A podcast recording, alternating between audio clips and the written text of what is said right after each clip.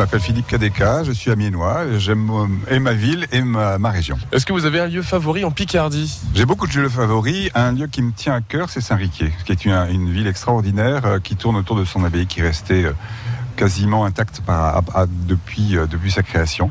Et c'est un endroit assez magique.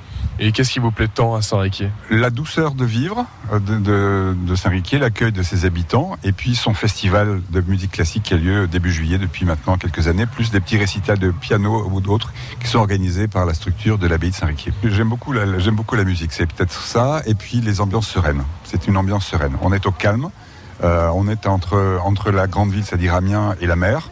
Et donc c'est souvent une pause aussi pour moi, faut le dire, entre Amiens et son brouhaha, puisque c'est une ville importante, euh, et puis la mer et ses côtes très tranquilles. Vous allez souvent à Saint-Riquier? J'y passe régulièrement, C'est La dernière fois, c'était quand? Euh, la semaine dernière. M'y poser et aller dans un, dans un bar à côté de l'abbaye de Saint-Riquier. Bah, le village en lui-même est architecturalement intéressant, euh, voilà. Une petite anecdote peut-être sur Saint-Riquier? Non, un, tr- un truc amusant. Le, le tout début du festival de Saint-Riquier, c'était un pianiste russe qui organisait c'était Michael Rudy.